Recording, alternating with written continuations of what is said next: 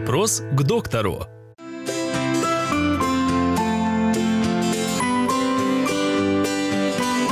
Может ли быть предрасположенность к болезни Альцгеймера? Предрасположенность к болезни Альцгеймера – это семейный анамнез. Если у бабушки или у дедушки, либо у какого-то другого родственника была болезнь, установленная болезнь Альцгеймера, то э, большие шансы, большая вероятность, что у вас, либо у ваших детей тоже может быть болезнь Альцгеймера.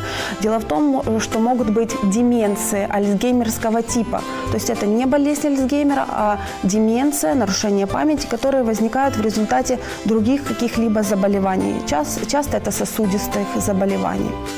Э, их можно избежать. Как избежать? Это здоровый образ жизни, это отказ от алкоголя, от курения, это правильное питание, это активный образ жизни, это здоровый сон. К примеру, депривация сна, то есть нарушение сна, э, если будет человека посреди ночи, это относится к людям, которые э, работают ночами, Э, посменно, э, то это может провоцировать развитие деменции, а также болезни Альцгеймера.